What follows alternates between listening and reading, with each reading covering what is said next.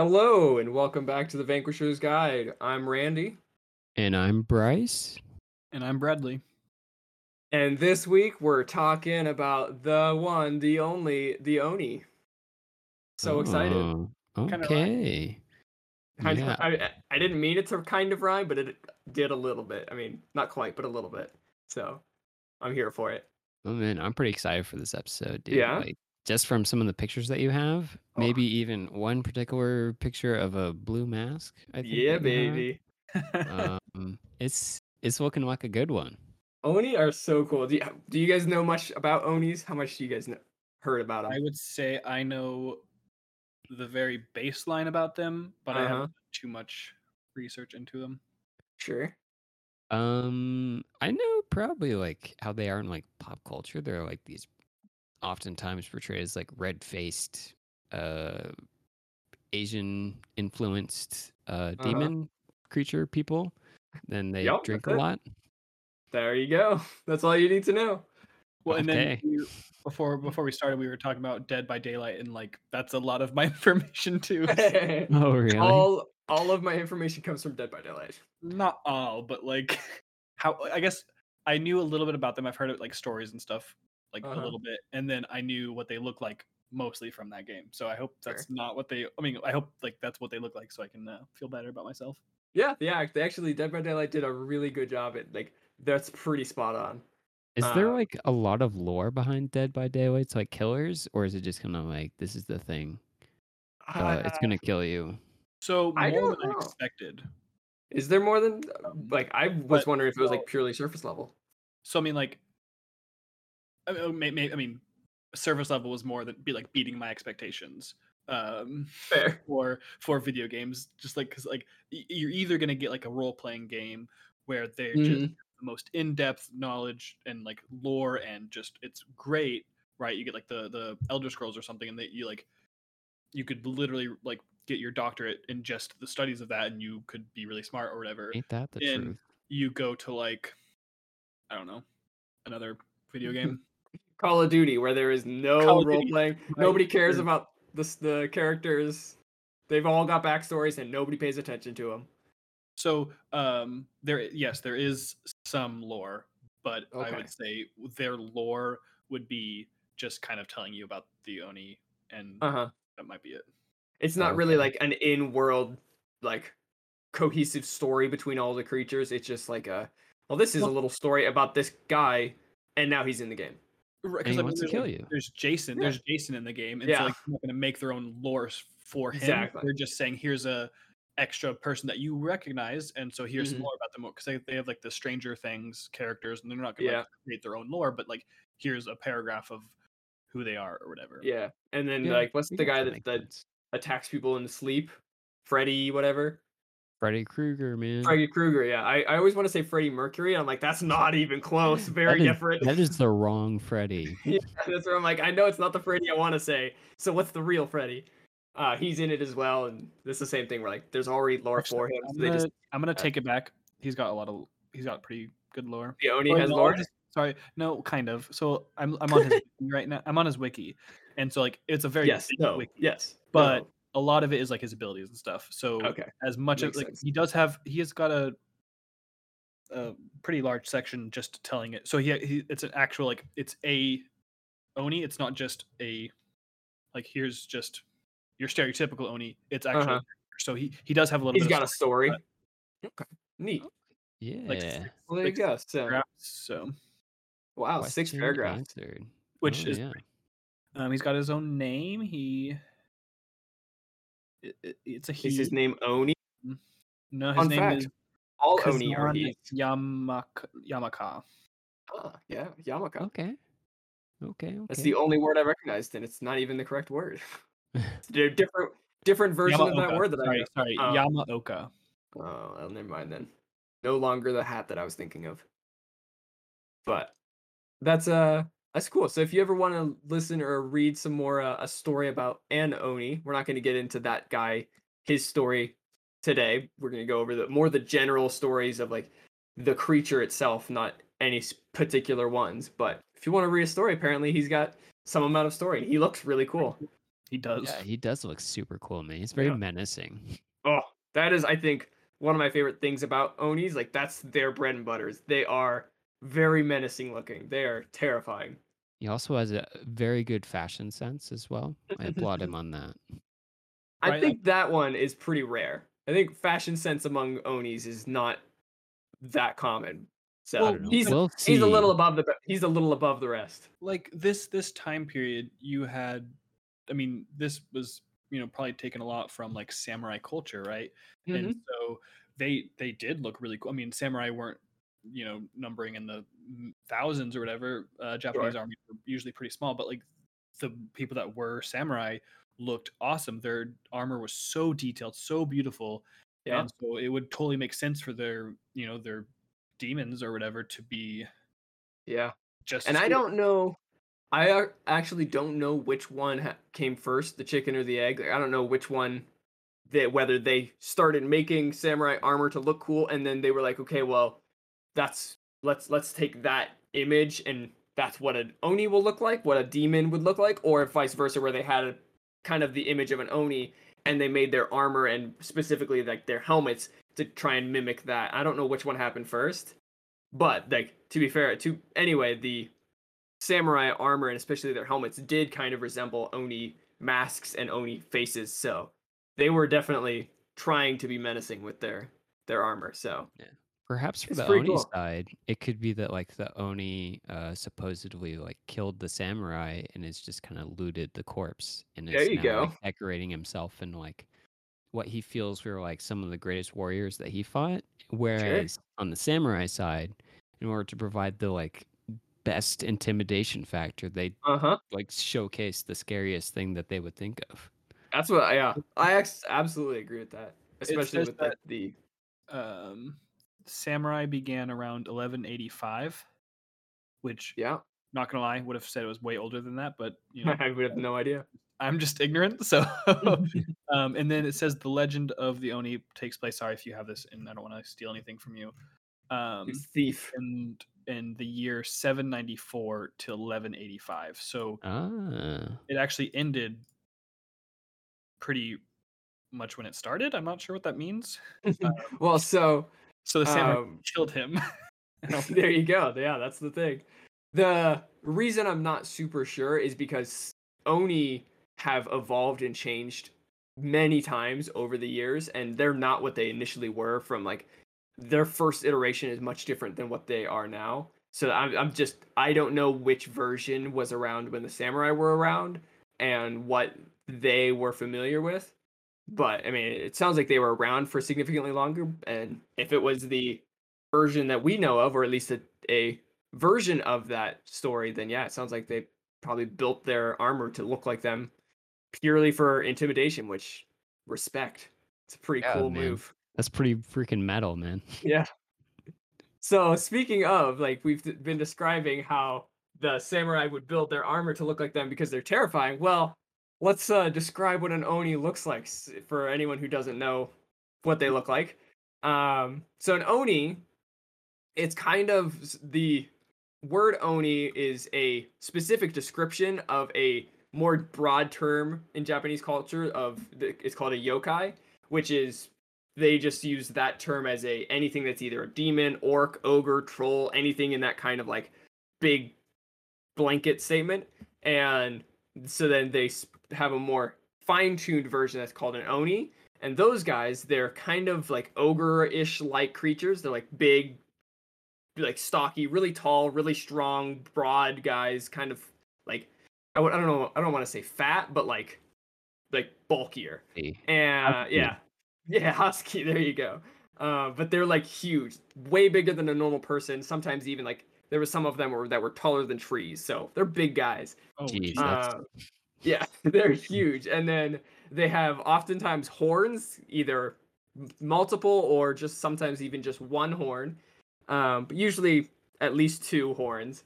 And then they would have sharp tusks, like kind of like boar tusks in, coming out of their mouths, and then claws on their hands.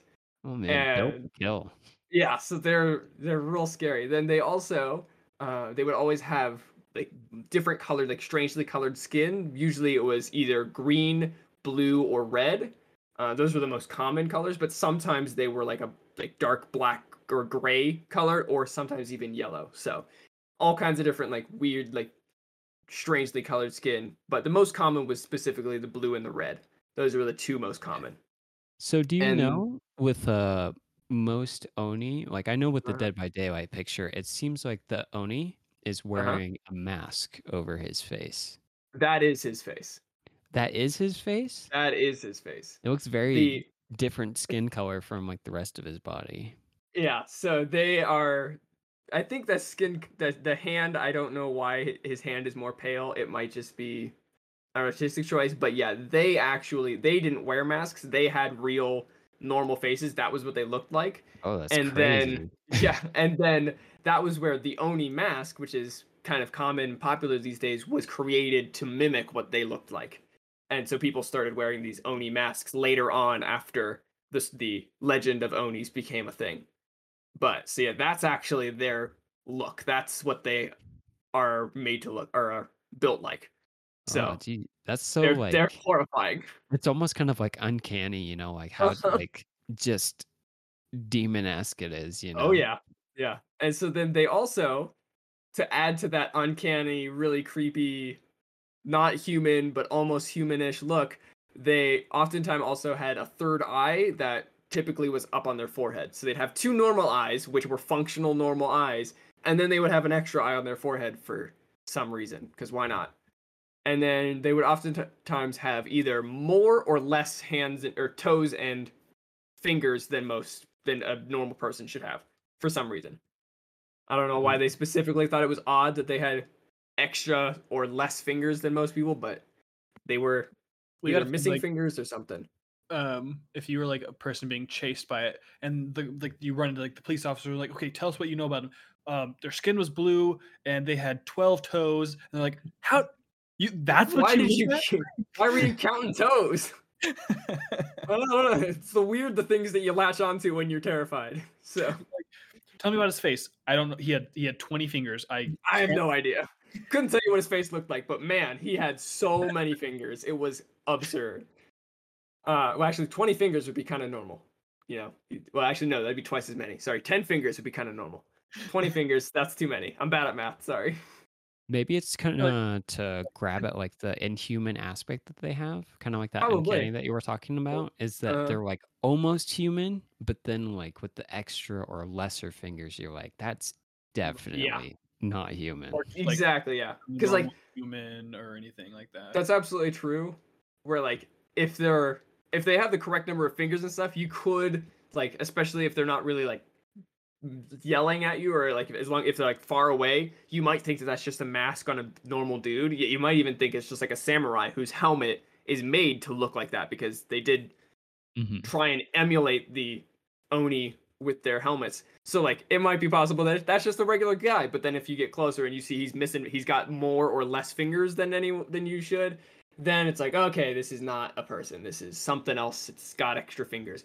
But Something it would be alien, unfortunate. yeah. yeah, it would be unfortunate if you're like just genetically little different and you have like six fingers on your on your hands and you're also a samurai that has that helmet and everyone's like it's an oni it's like no i just have extra fingers guys chill out i just have oh, six on each hand instead of five That'd be kind of unfortunate or maybe fortunate the way Yeah. you look at it, I guess. one or the other i'm not sure but so that's like imagine that thing like that imagery either coming at you or someone using that imagery to make like a helmet for a, a samurai that would be terrifying these things Yeah. are not cool and also they also usually have like kind of wild crazy like almost einsteinish looking hair so i don't know why they specifically call that out but it's like that's a typical thing to have as well like real crazy like flailing hair all the way around yeah, pretty No. wispy.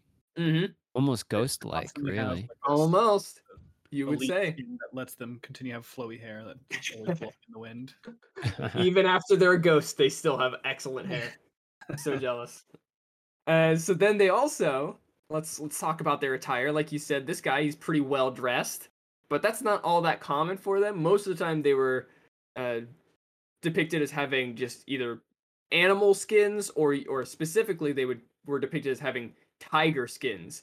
Uh, like as clothes, like either as a loincloth or even a little bit more than just a loincloth. But that was what they wore. It was animal skins and specifically tiger skins, which we'll get to a little bit later why. I don't know. That's still pretty good style, man. I mean, kind of cool, but it's not quite the same as like a samurai armor suit.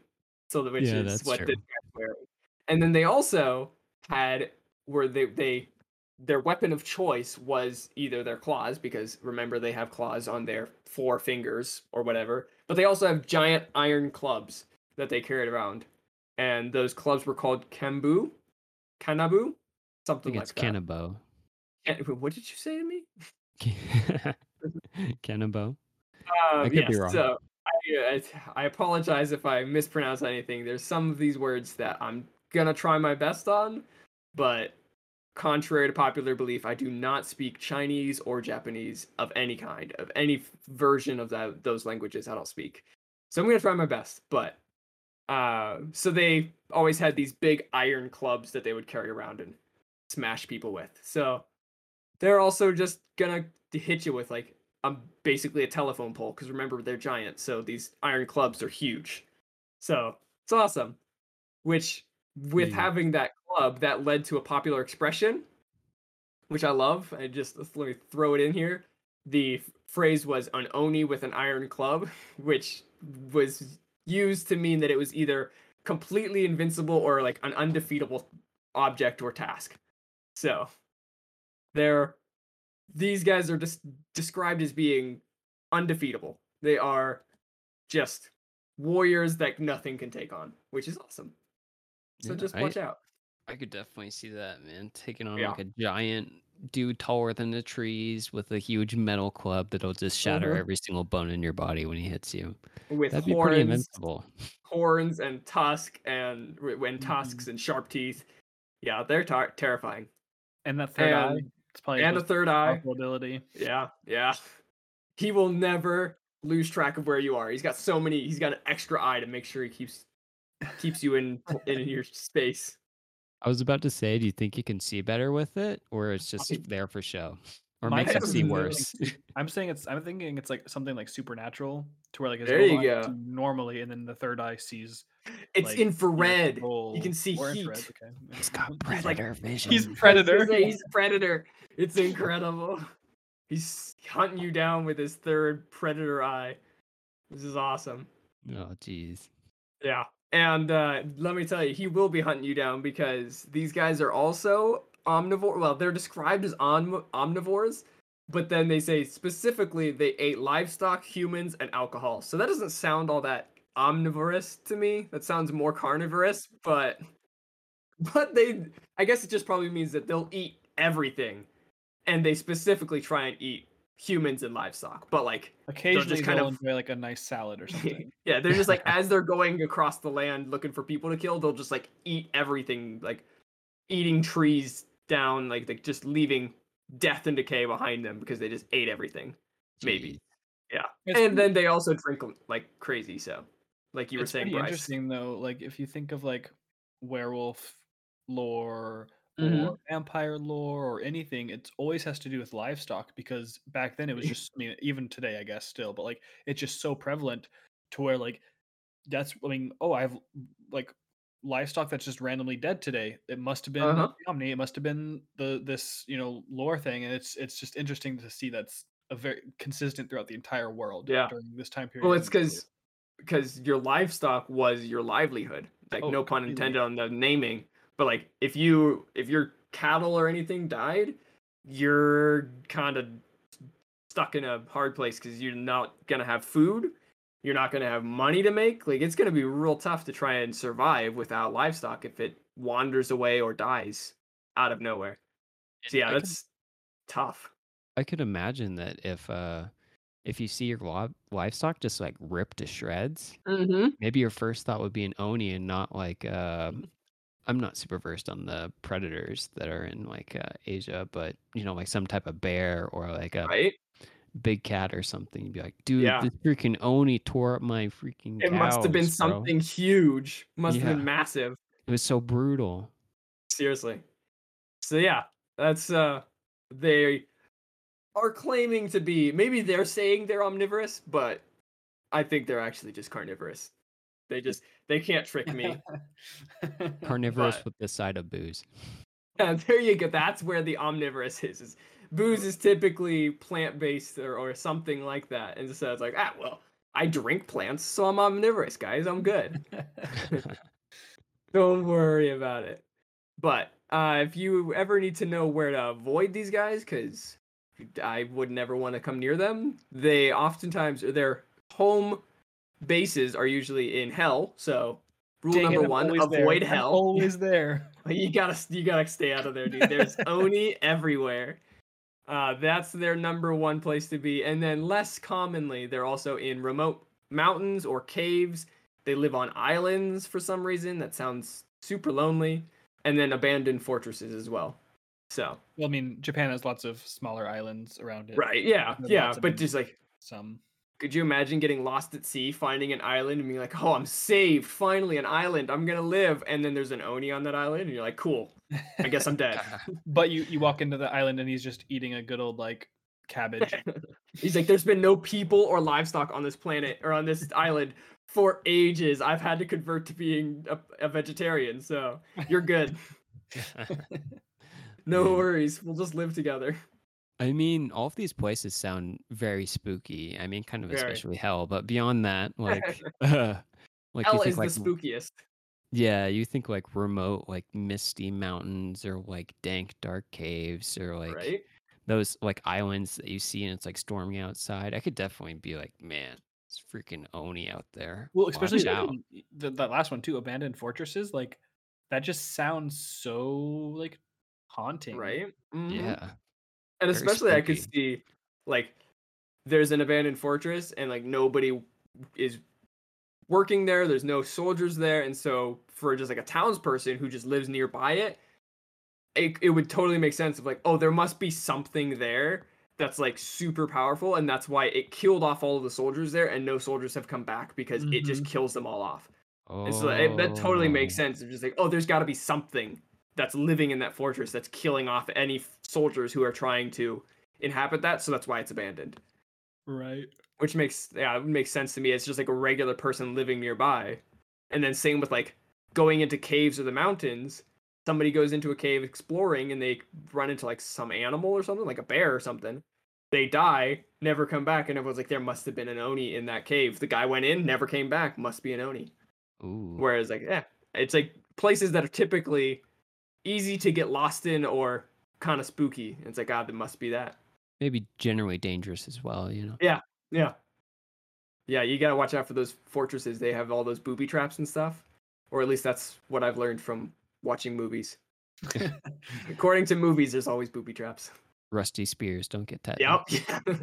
I don't know why that's the trap of choice, but yeah, spears coming out of the walls. It's gonna be there. Uh, so other than that, Oni pretty terrifying, but like we mentioned earlier, there's seems like a lot of different stories of, of where they came from, and they're really really old. Like the story of an Oni is from like Brad, you were saying all the way back in like 700, correct? Mhm. some Yeah. somewhere around there. I don't remember the exact year you were saying, but 700. So like a long time ago.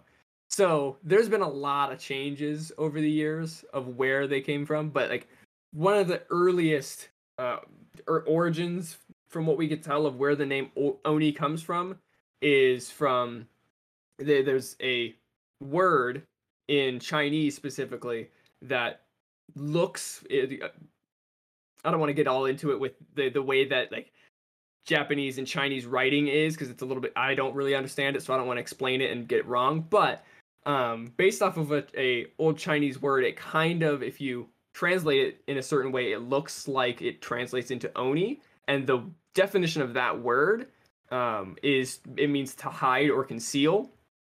And so one of the earliest versions of oni that we can tell is it's kind of just a story of these ghosts or beings that had a tendency of hiding and trying not to be seen. And they always were trying to like stay out of sight. And so that was where like the first stories became oh there's this thing called an oni.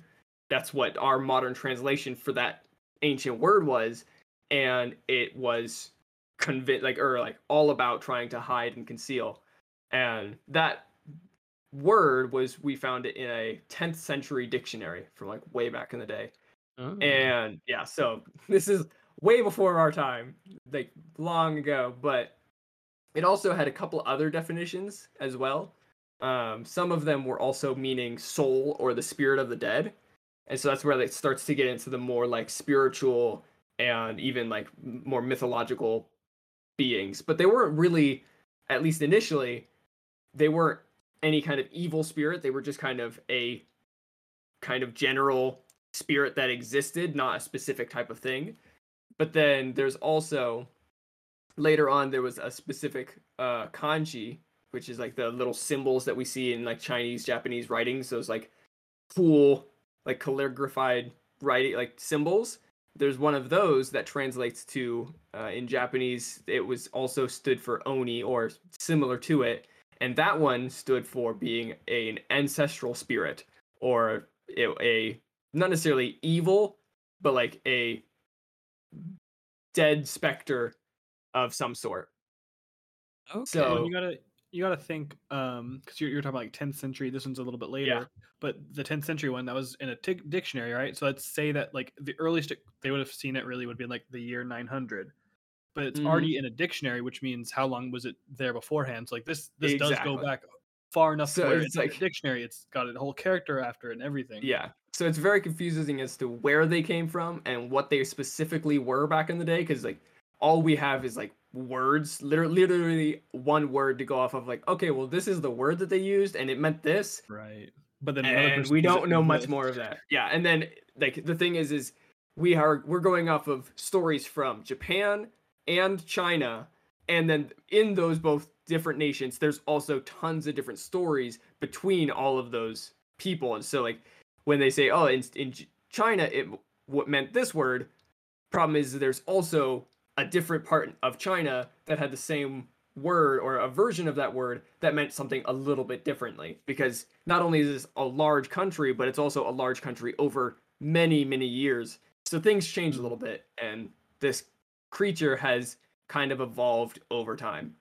Uh, which speaking of there's also a specifically powerful type of oni which is often described as a it's pronounced a kinshin or a kinjin uh, i think that's Mhm. pronounced there's two different versions of the word and i think that's how you pronounce them and those that version of that it literally means oni god because in chinese the word or the, the the phrase or letters ki together the key is an alternate character and different wording or version of the word oni uh, so in Chinese words, when they say it, when they have creatures called a kin something or ki something, oftentimes it's related to an oni because so these guys are basically just oni gods of some sort.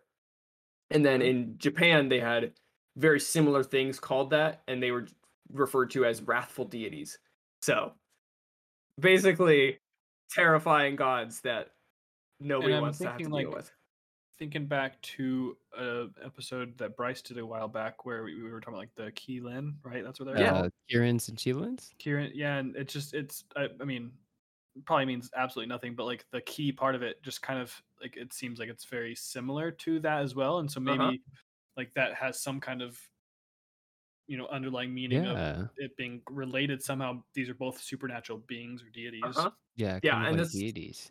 Absolutely true. Because I think that's very possible. Because remember, at this po- point, Onis aren't specifically the thing, the red faced demon that we're think that we know right now. These guys are just kind of a spirit, like a a kind of ghost that we don't really know much more about. And so these are mm-hmm. considered god onis, which an oni again, it's it's that god. So this is just god spirits basically at this point in time where like there's not really a full definition as far as we can tell. And so that's very possible where at this point a Kijin and therefore Kirin could be very similar in that they're a supernatural deity of some sort. hmm That Yeah. it, it, it's a ghost ish kind of thing and it has superpowers and it's a god ish, we think. Yeah. It kind That of makes sense. seems like uh like Oni are n- not so much like wrathful spirits of people that passed on, but just like you were saying, like wrathful spirits that just exist, which I think is like super interesting to have like a just the idea of a spirit that has always been a spirit and is like Uh-huh. continue being a spirit didn't really like come from a deceased person or anything. It's just there like kind of living its life, you know. Yeah. Mhm. which eh, which is super cool and i think it's really interesting uh, so we're, we're gonna as we there's a couple more points of where we start to see that there's other origins in other countries and other even even a couple of religions that start to meld their their lore base and their folklore and their beliefs together. And it all starts to create this amalgam that becomes what we know as an oni today. And so it's really interesting to see where like it originated which is just kind of a general spirit and then as other nations kind of start to bring their ideas in it starts to take on a idea and life of its own. So yeah it's kind of neat. At first right now they're just kind of spirits and they're slowly becoming more than that. So Oh, that's Yeah, super cool to see like that evolution. absolutely that's when, like, very cool. to see how religion does change that kind of stuff uh-huh.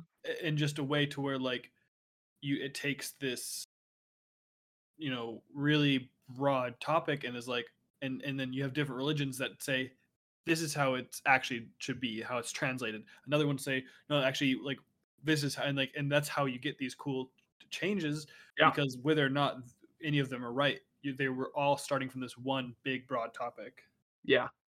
So then, like I said, we're pulling in from other places. And so the next couple of origins of this word that we're going to come from are from Hindu Buddhist cultures. And there's a couple of creatures that they started to get, though they call it synchronized or, or uh, synchronized version of it, it's basically when they take one creature from one culture and another creature from another culture and they kind of combine them into one creature and just like okay this is where that both of those creature kind of had an idea and we're just going to make that one guy and now this is the lore for that guy uh, so so, like line blurs between them and they kind of exactly it's one. it's yeah they used to be two different guys and over time of the as those cultures start to meld and blend together they start to well our story for this thing is really cool and your story for that thing is really cool so let's make them let's bring them together and so there's two creatures that the hindu buddhist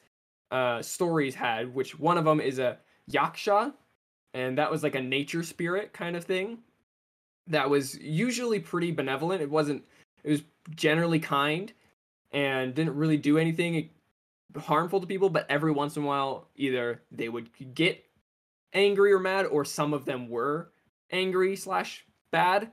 Uh I can't it's hard to tell which way whether they flip flopped back and forth or whether some were good and some were bad but there was these nature spirits that sometimes would be troublesome not usually like fully evil but just like kind of tricksome and more like pests to the point of like kind of being an a an annoyance not necessarily a full-on hindrance and danger.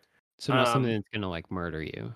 not not usually. It seems like they were just more of like kind of like the typical folklore trickster kind of thing from what i can tell. And then there was also the rakshasa i think is how you pronounce it Rak- rakasha rakasa raksha yeah i don't know.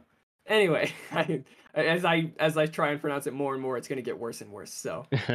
Um but those guys though they were kind of cool. I don't really know what their purpose was but they were these beings not human that lived in hell that was their entire existence and they were just tortured nonstop and they were described as having experiencing more pain and torture than a human could ever experience. And that was their life.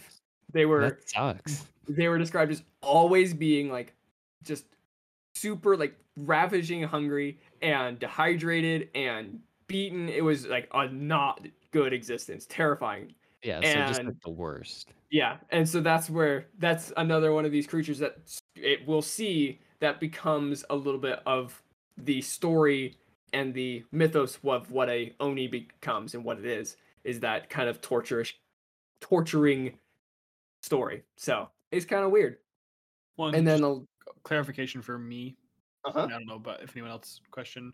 oh, I'm Um, made of questions. so this happened in both the Hindu religion and in the Buddhist religion. This was something very similar that happened in both religions. Yes, yes, yeah. It was as like they started to talk amongst each other. They started like mixing the creatures that they had. Okay. Amongst okay, each other, yeah. Okay, makes sense. Yeah, so it was between Hindu, Buddhist. It was as Japan was starting to talk with China more, and vice versa. And as they were all starting to like combine their stories and stuff, and as they started talking to each other, that these creatures that they had started blending together. And so that's where it's kind of hard to tell where these creatures originated. We just know that they existed in these cultures, and they melded together to become the Oni. So they're just kind of described as being part of both of those cultures because it just I don't, it's hard to tell where they came from because of how old these stories are. Right. So, Sure. yeah, I don't know. It's hard to tell, and it's a lot of also a lot of words that are hard to that I don't understand because a lot of it is in Japanese, and I'm trying to read translations, and I'm like, ah, I think this is what that means. So, and then the last guy that seemed that we have some influence from is there's these guys called God Gaki, G A K I, and they were called Hungry Ghosts, and those sometimes were considered or were called Oni, and we'll see that that starts that those guys also become or are, are called Oni after a little while. So are they hungry ghosts? Like they're gonna eat your dinner before you do, or they're gonna eat you before you eat your dinner? I think it might be both. I don't Okay. think th- I, this is. I think maybe they're. Uh, that's where the omnivore story of the Oni comes from. Is these guys? They'll just eat everything. They're just hungry, so Well, at least I'll be sleeping with my dinner, I suppose. you can eat your dinner after you've been eaten by them. It's great. And Gross. so, yeah. So as these stories started to coalesce, there started to become a, or at least people were trying to nail down exactly what an Oni is. And as this was happening, there was a lot of different creatures that were being referred to as Oni that aren't really anymore. Uh, so, for example, just regular ghosts were called Oni, and even so, some ex- obscure gods or even large and scary uh, Koji, or sorry, yokai. I, I swapped the word letters in my head. Yokai, and then even they would call some really like vicious, terrible people Onis as well. So, as they were starting to get, like get an idea of what these guys were supposed to be, they just kind of started lumping anything that was angry and scary and bad and kind of not able to be understood all under the same name. But then, after a couple thousand years, we started to get full stories and lore as to what these guys were and where they came from. Okay. So, yeah, now we're finally getting into the actual Oni that we know. And these guys, the Oni that we now know, they were born from people who were like the worst of the worst, like the most horrific people you could ever think of. When they die, they end up going to hell as usual. One of the, the there was the one of many Bu- Buddhist hells. I don't know much about the Buddhist religion, but they have multiple hells. And these oni would end up in one of those hells or these people sorry would end up in one of these hells and would be transformed into an oni. And so when they were there they became the servants of the ruler of hell whose name was lord enma. E-n-m e-n-m-a i almost swapped those having a hard Oh. time with letters today but so I mean, we're kind of seeing, like you were saying, is that the evolution of from them to just like semi-malicious spirits into like the vengeful or Yeah. malevolent spirits of people. Uh-huh. Yeah. So now they're becoming they're no longer just random spirits, they're now spirits of people that have turned into these beings and now they're living in hell much like those other creatures, the guys that were constantly being tortured. Now these guys also live in hell, but instead of being tortured all their lives down in hell, these guys got they were given the job of being the torturers. So, But what It's kind of like- is at least a supernatural event happened to turn them into it. So Exactly. at least you know because we have like things and like nowadays, right, where it's like a human becomes evil and then transforms into a monster, to where this is still has that supernatural effect that you know we can come to see that a lot of Exactly. still hold to. Mhm. Yeah. So yeah, it's really cool to see how these like a little bit of the stories kind of coming in and being involved. And for some reason, when they went to hell, we don't I don't really understand why, but they were turned into an oni and given the responsibility of punishing everybody else in hell, anyone else who wasn't an oni.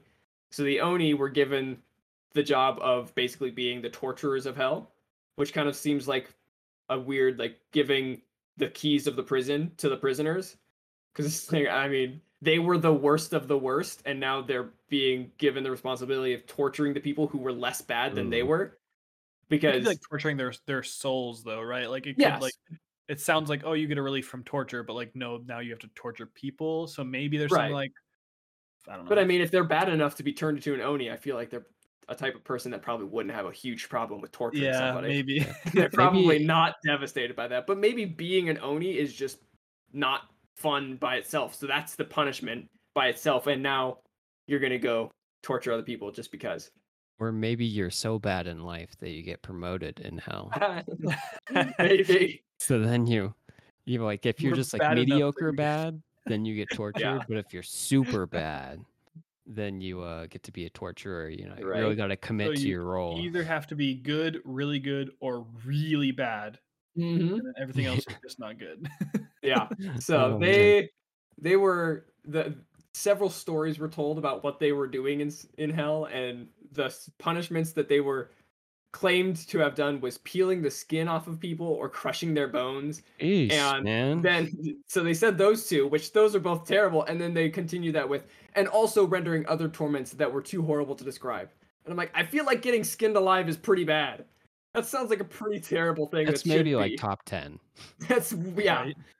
Like I mean, in movie like in movies, they always talk about how someone's being tortured and they're like trying to withstand the torture to not tell anyone, and like they, they usually the start of the torture is like pulling the fingernails out of like out of your hands, and I'm like that freaks me out so much. If they even started to do that, I'm like, "Ah, I'm done. I quit. if I'll they, tell if you they everything. told me that that's what they're doing, I'm like, I don't care. Here's my social security number. No. Here's my. What do you want to every- know? Just pulling the fingernails out of my hand, I can't imagine. It freaks me out so much. I can't imagine like being skinned. I'm like, nope. T- I'll tell you whatever you want, but Yeah, Seriously. that just Yeah. gets you wondering about like what are these other punishments Yeah. that I can't even describe. what else are they supposedly doing? I don't think I can even think But- about it, man.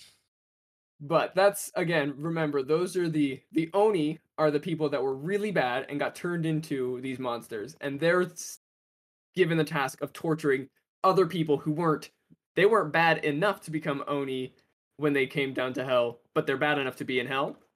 But there's another tier of bad.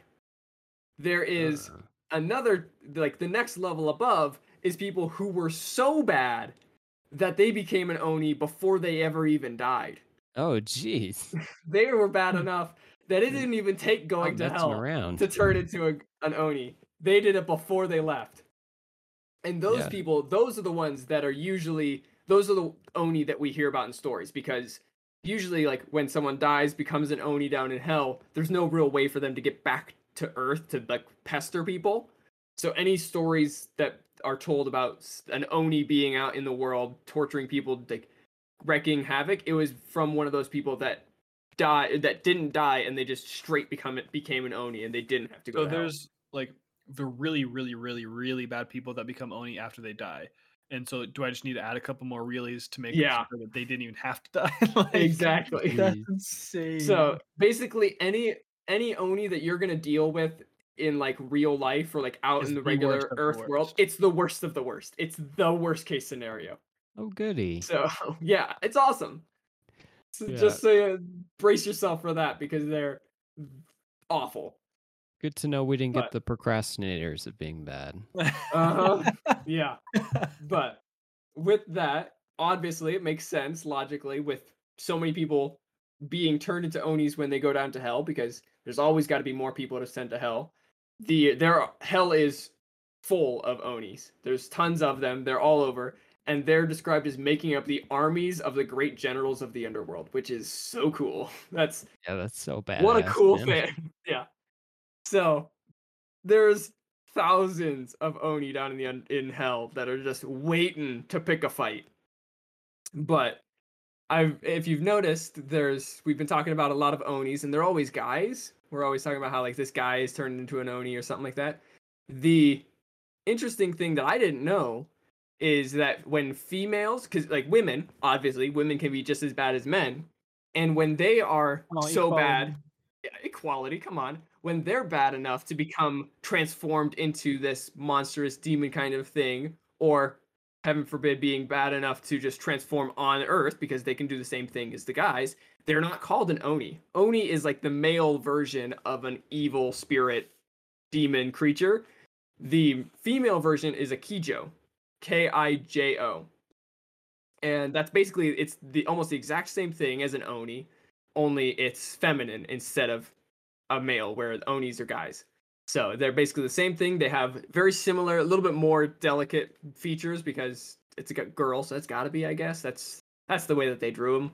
Uh, a little bit more delicate features, but they also they all had like the same kind of like tusk teeth and horns and reddish red or blue or colored skin, and they were all kind of big built kind of creatures, but usually a little bit more little dainty, which for a uh, dainty for an oni is still big for a person, but or I guess Yeah, dainty for a Kijo.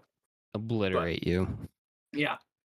But so that's uh those are the jobs of the Oni and that's the story that we kind of have now where that's the the typical Oni that we see and know and that's the guy that he's bright red, really angry looking and that y'all y'all want to stay away from. And that's much different as you can tell than the previous versions of Oni where they were just kind of ghosts that just kind of had no real definition, just kind of floated around. So I thought it was very cool. And I think it's very interesting that seeing the little bit of little pieces of information that they pulled from other cultures that all kind of coalesced into being this one guy. Mhm. But I don't know. At least in our uh, our history of this podcast, we haven't seen that too often. Of Yeah. like, uh, less malevolent things becoming drastically more, Yeah. like, malicious. but don't worry. Don't have no fear. It swings back the other way again. So Okay, we're going back. A little a little- non-committal, but you know. yeah, absolutely.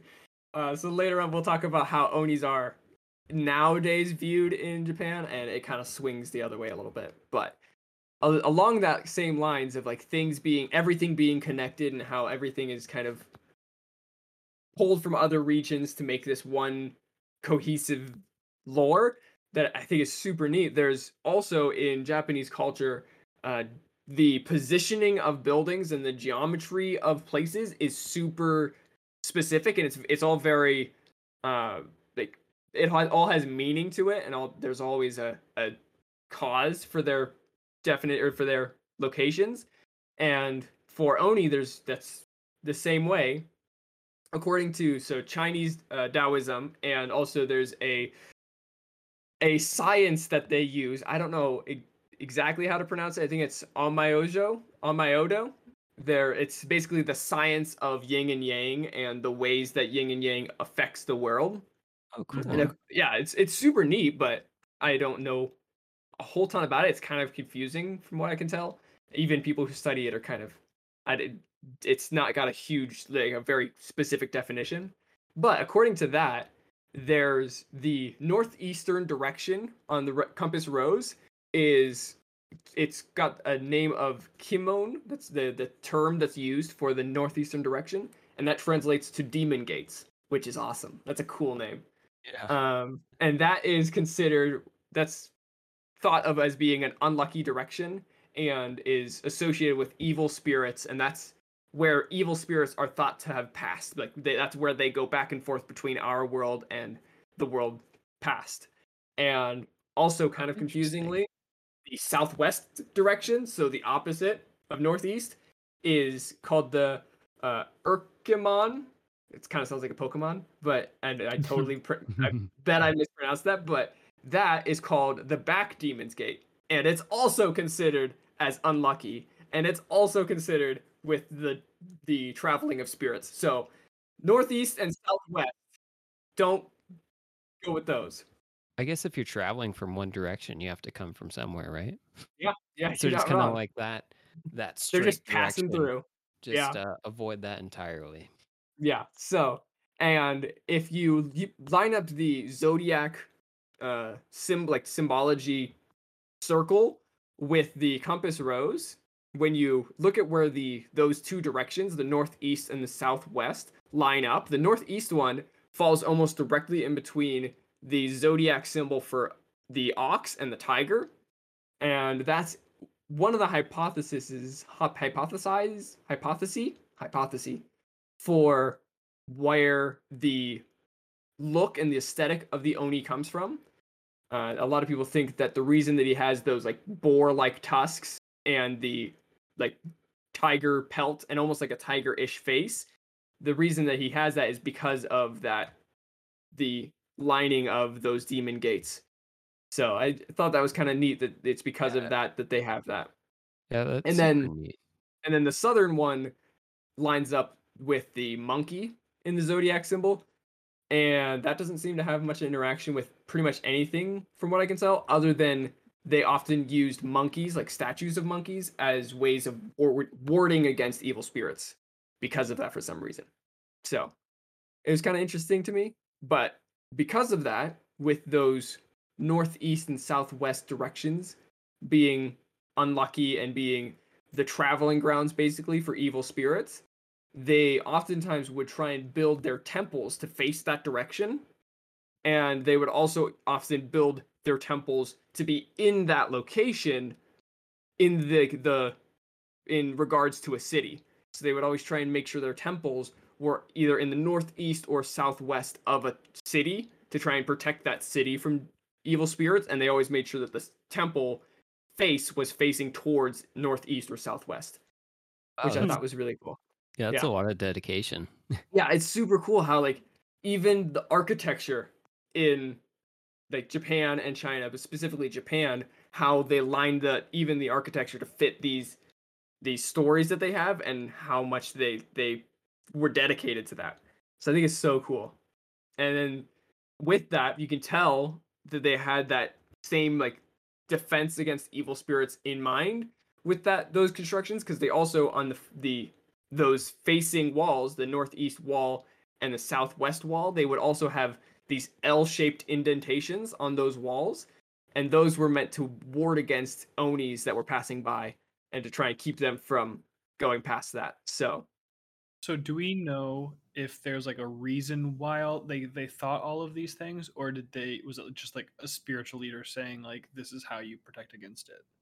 Um, so the L's, we don't, I don't couldn't find a reason why the L-shaped indentations were there, other than that was like the re, the thing to protect against Onis and evil spirits, and the for the terminal or the uh directions on the compass rose, it was again having to do with that with that spirit or uh, study of yin and yang, and that's what that spiritual science has determined. I don't. That was one of those things where I don't really understand it wasn't, very like, well. So error. it may have been trial and error. I'm not sure. um, but that's all. I know that the science of the yin and yang. That's that's my the Onmyodo. The that's the study of yin and yang, and that's what they attribute to finding out this information and why they have these two locations as being unlucky and associated with evil spirits. So I don't know specifically. All I know is that it's related to that study, and that according to that, that's why these two locations are associated. Hey, if it works, But- it works. I mean, yeah, so far it seems to be keeping the Onis out. I haven't run into any Onis in my life, so Man, it's did such a good job keep 'em that do they it. Went all the way back to hell and haven't come back. it's protecting their buildings are protecting the entire world. So thank you We just very gotta much. like go to their island or abandoned fortress or whatever, and just put a lot of slanted L-shaped Mhm. walls. yeah. So Man, even- so mad they come back to their house and they're like, I can't live here anymore. this is ridiculous. so there's even in the uh, imperial palaces in Kyoto. It's a pretty pretty famous city in Japan. The in the Imperial Palace there, the corners that face northeast and southwest, they're both cut off and like they have notches cut out of them, so they make an L shape on the corners Oh, because wow. of that reason as well. So you can awesome. even see it on that large of a scale that they did that. So I I think it's so neat. architecture that they would maybe use today in like some I have no places. idea. Like I'm, I don't, I doubt like government buildings, m- Right. Maybe, but like I wonder if like architects still do that. If they're Yeah, I don't know. Kind of, I don't know. There's like feng shui, right? In which it's like there's certain things about uh ah, my my parent my mom was like she's kind of into that. And so she'd be like uh, a staircase that goes like right out your door is bad Uh-huh. luck. And then I think also there was like if there's like visible ceiling beams in your house, that's Uh-huh. also bad luck and there's certain things that you can do to like correct that. So I mean, it's kind of in, like the same vein. Yeah. Yeah, that's that's super cool. I had no idea. Also, the house I grew up in was definitely unprotected then. Or I cursed. know, right? I was gonna say the house I'm living in right now is the same way. It's got the exposed beams in one of the rooms. So, oh no. I Oh, guess I gotta figure out how to counteract that. But so going forward a couple of years now to modern day, like cr- traditional culture, there's several versions of oni that are used, and and oni are involved in one specific holiday nowadays, and that's like the festival that happens right during February. It's kind of like the solstice celebration. It's the turn of the year for them, where like it it's the next step. I think the translation is the like almost exactly the end of the season or change of the season. I think is what the, the translation means. So there's a celebration that happens there, and because it's the changing of the season and kind of the pushing on to the next year, they try and make sure that they keep they that's kind of like their fresh start time, kind of like New Year's Eve. New Year's is for us, and so they're they always like there's a lot of traditions and rites that go along with trying to keep oni away from them and trying to kick the oni out of their houses slash lives and trying to invite good spirits and good blessings in and there's actually even a tradition called the bean throwing custom which i think is awesome where they take roasted like a lot of fun. soybeans yeah, it sounds great. And they take roasted soybeans and either throw them in or out of their house. It doesn't seem to matter which way. And while they do that, they have a phrase that they shout that translates to "Oni go out and blessings come in." And so they shout, throw these beans and shout that to try and scare the Onis out of their houses and out of their lives, so that way they have a That's a better year the next one. Or uh, yeah, exactly. It's a soybean. It scares them away. It's not human. It's not meat. Since we know they're exactly um and that that tradition seems to have come from like years away back even back like in medieval times where they would do a very similar thing at the end of the year. And there's even some regions in japan and places that they have one thing where they would make a charm to protect their houses kind of like a wreath that was made out of holly leaves and dried sardine heads. And that was supposed to protect against onis. So Hmm. There you go. If you need to protect yourself from Onis, get some dried sardines heads. I mean, if it works, it works, right? Uh huh. I mean, put up with a little bit of fishy smell, and Yeah, but hey, that's uh, better than an Oni, I would say. Yeah, But that's uh, at that same time of year. There's also a game that kids often play, which I think is adorable. It's awesome. It's basically like the Western culture version of tag, but in this one, it's called Onigokko, and the person who's it in like where like person when you're playing tag, the person who who's it in that game, they're called the Oni, and so they chase after everyone else, and when they tag somebody else, that be- person becomes the Oni, and it's just a game that they play. So I think it's super cool to see basically the same game that we all play, but they've got a name for it. what a great So- name it is. Also, Yeah, Onigokko, Seriously. way better right? than freaking tag. Hey, you want to play tag? You're it. Oh Also- man, yeah, just also that's- tag. Also, they have the name of oh, you're the Oni instead of oh yeah, you're it. Oh, what what am I? You're it. Take well, it, nerd. it What could is it? translate to like Pennywise, like. oh, that's all right. That's a whole different version of it. I don't want to. I don't want to play tag with you anymore, Brad. I'll be hiding in like sewers and just peeking out. You always So- ruin this game, man. Come on. Oh, End up jeez. eating like I said, along with uh, the game of Onigokko, which is basically tag, there's also several other like things in modern day Japanese culture that have kind of changed a little bit and made the Oni a little less threatening than it used to be. Uh, it, it, during that same parade, people often wear the classic Oni masks that Western culture is super familiar with, I'm sure. They're very cool, very popular wooden mask that's got like the tusks and stuff like that. Very cool masks. And those masks are often worn during that uh, celebration and during parades for that time. And that's to try and those parades and those masks are t- to try and scare away or dispel any bad luck and try and bring in good luck.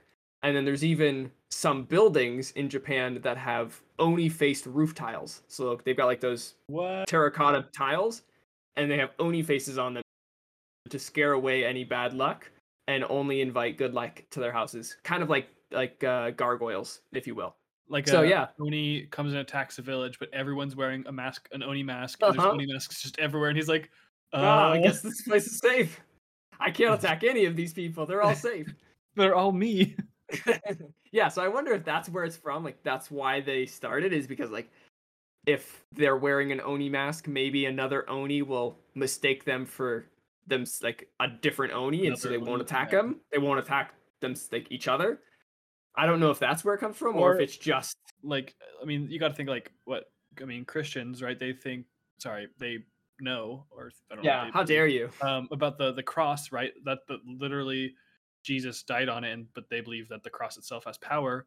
yeah for so, some I reason mean, whether or not in movies or in real life, if it's true, I have no idea. But like, they can do like exorcisms with the cross and stuff. So like it's Repel true vampire. that that thing that has a negative annotation actually is good. So maybe the Oni mask is similar in that regard to where like the mask of the demon is Mhm. the protection against the demon kind of thing. yeah that's true yeah Well, I mean, if you're an Oni and you're the biggest, baddest dude that ever was, like, what's what do you have to fear? But maybe a dude that's even bigger, or Mhm. badder than you. That's true Or And I a was- smaller versions of you. Yeah. and power in numbers. Let's get them. I was also gonna say, to be fair, I could see those masks being very useful for trying to scare away lesser evils, and it's like we'll use the Oh, biggest, true. Baddest, scary thing there is to scare away anything worse. Yeah, maybe it not, might not protect against an oni that's coming after us, but pretty much anything else we're good for because this will scare them away. I can see that also being the way that it is. Yeah, thank you. I try. But yeah, that's really I think it's really cool that Onis have kind of swung hard the other way now and they're almost like I don't think that they have become protectors, but they are being used as protectors now. But Well, it's a lot like um even our gargoyles episode we talked about this of how Mhm. like these supposed like evil symbols are now like bas like create bastions of safety. Right? It's very interesting. Yeah, it's true. So that's kind of where the uh, Onis are, and I think it's really interesting having seen where they come from and what they've over time become, and now in modern day Japanese culture, what they're being used as is almost as like a good luck, or almost as not necessarily a good luck charm, but as a bad luck repellent, which is Right. same function but a little bit different thing. But and then real quickly, I, there was a couple of things I thought was really cool of like in modern culture, different onis that we see, and so I want to shout out a couple because I thought they were really neat. Uh, one of the ones that we are super familiar with, we mentioned it earlier, is the Dead by Daylight guy. Probably the biggest, like most accurate representation of an oni in like a video game kind of scenario, which I think is pretty neat. But also something I didn't know. do you know that the Pokemon Electabuzz is based off of an oni? Never would have guessed that. I- Me yeah, neither. I would Never. I'm gonna look at a picture of him really Me quick. just- neither. Had no idea, but apparently he is, which I I thought can was neat. see it maybe a little bit, but Right? I don't know. In my mind, that might be a little bit of a stretch. Yeah, I think it might just be more aesthetically ish and not really like functionally. But like i mean if you if you if you take the horns away and add antennas because like right if it's a, it's a kids game right so a horns you know what's a Yeah, horns are evil. than then that would be that right and then he's got like a kind of uh that helmet kind of head You know, like the, Yeah. the samurai helmets or the oni helmet. Oh, that's maybe. true. So I can I can I can see. I mean, like it's it's a stretch. It's definitely a stretch, yeah. but I apparently the uh, creators of Pokemon have said that they based the Electabuzz off of an Oni. Yeah, So I mean, I, I believe it. I think I thought it was very cool because I would have I would have never guessed, but apparently so. And then other than that, there's Also, also, what a dad bod of a Pokemon. I love it. oh I know right. Yeah. But to be fair, Onis kind of have a dad bod. I mean, a terrifying dad bod, but think think kind of, of a like dad the, bod. the strongest man in the world competition stuff. Whatever. oh yeah, they're whatever. always kind of all of those guys. They're they're not like skinny, They're absolutely crazy muscular people. They're I mean, They're what's his face? Uh, Iceland Iceland guy that was in uh, Game of Thrones. Oh yeah, the guy who plays the mountain in Game of Thrones. Bjornsson. Yeah. hmm Yeah, he's a big guy. Like he's He's a got a big- gut, he's but like He's got a, he's, got not gut, fat. yeah. He's just huge. He's just solid, man. Yeah, I think I he mean, might be not. based off of Onis. No. Onis are based off of him. oh, right. Oh man. And then apparently something else that was like inspired by Onis was apparently the creator of the Lord of the Rings. I don't know if you've heard of him. His name's J.R.R. Tolkien. Never Um, heard of him. yeah, Who is this guy? Lord of crazy. Rings. But he apparently bo- based the orcs in the Lord of the Rings a little bit off of Onis as well. They have a very similar like o- ogre-ish long like uh kind of uh boar-ish tusks kind of things. And so he he said that he modeled them a little bit off of that. he never had an original idea in his life. He was really good at every time I adapting other people's ideas. Yeah, because I mean, And most of his nobody names noticed. and lore comes from like Norse mythology. Mhm. Now it's coming from you know Japanese Chinese mythology. Did, did what like what was his idea? You know? I mean, I love that type of inspiration though, Yeah. in No, which you great, take from like ancient cultures and whatnot, and you adapt it so that if you if you don't know, then you'll never notice. But Exactly. if you're like it's pointed out to you, like I now "Oh." don't think I can unsee that connection between orcs and oni.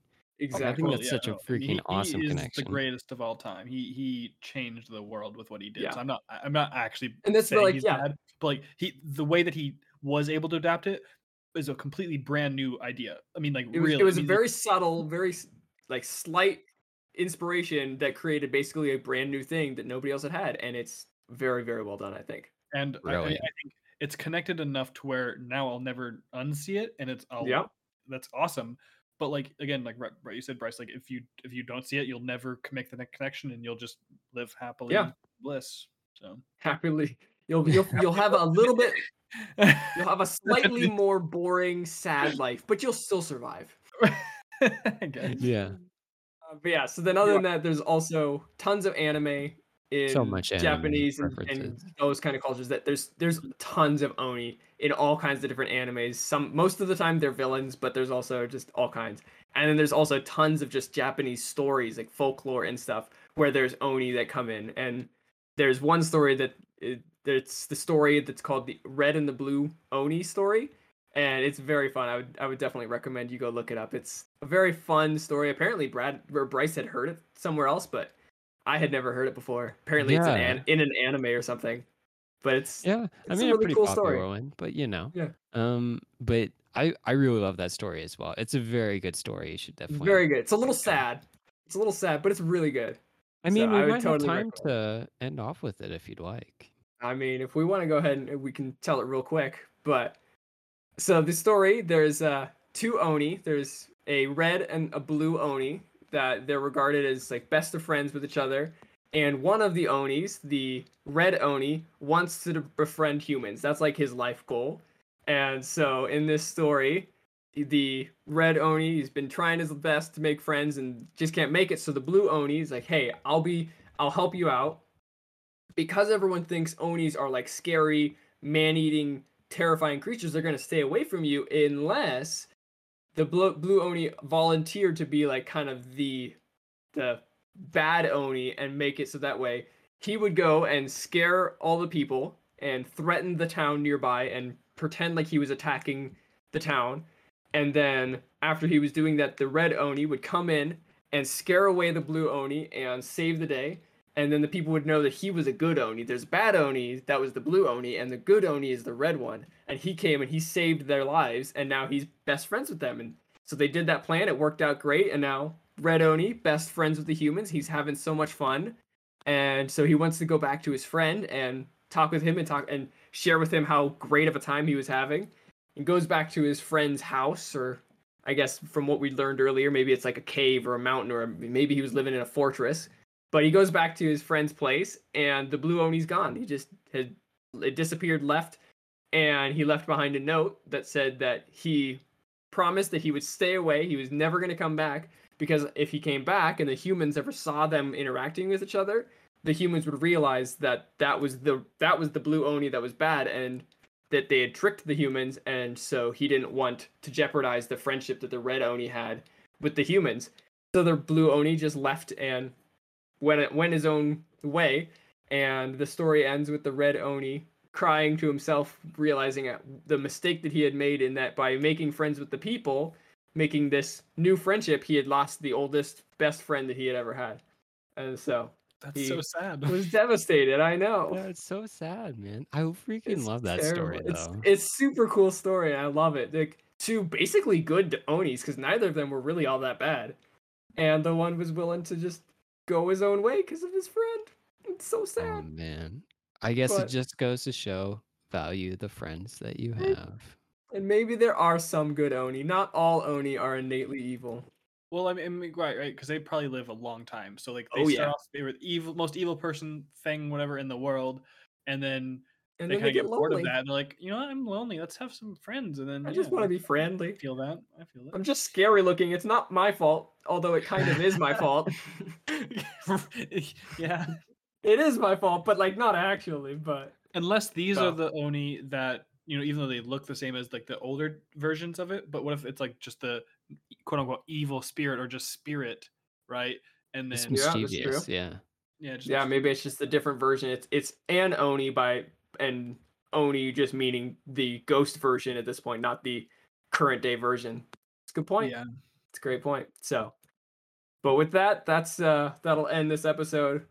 I was super excited to do Oni. I think they're super interesting. I I thought I knew kind of what there was like what Oni were and like I knew generally what they did and what they were about. I mean, I've seen Avatar. I've seen the blue spirit Oni mask. I know what the what this is all about, but Maybe one of my I- favorite Oni references. oh yeah, it's super cool and one of my favorite Oni masks as well. I would love to have that mask. It's Oh, very same, cool. same.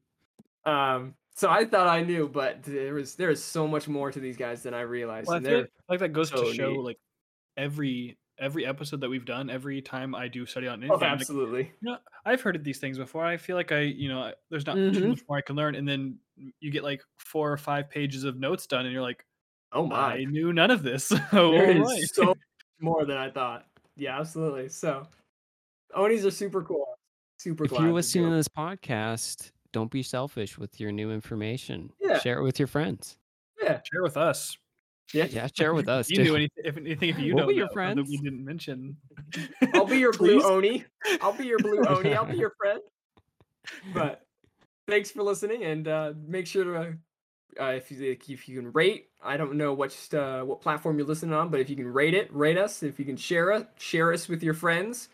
And if you have a friend who's super into Japanese culture or likes anime, they'll probably like Onis. Onis are very Japanese anime based creatures. So, Freaking They'll like dope, it. man. and then make sure to check us out on uh, on TikTok. We're on Tik TikTok now.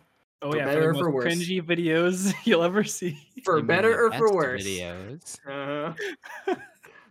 but other than that, we'll and catch you always next check time. us out Mondays. Mondays when we're doing it. So just be prepared. See you next week.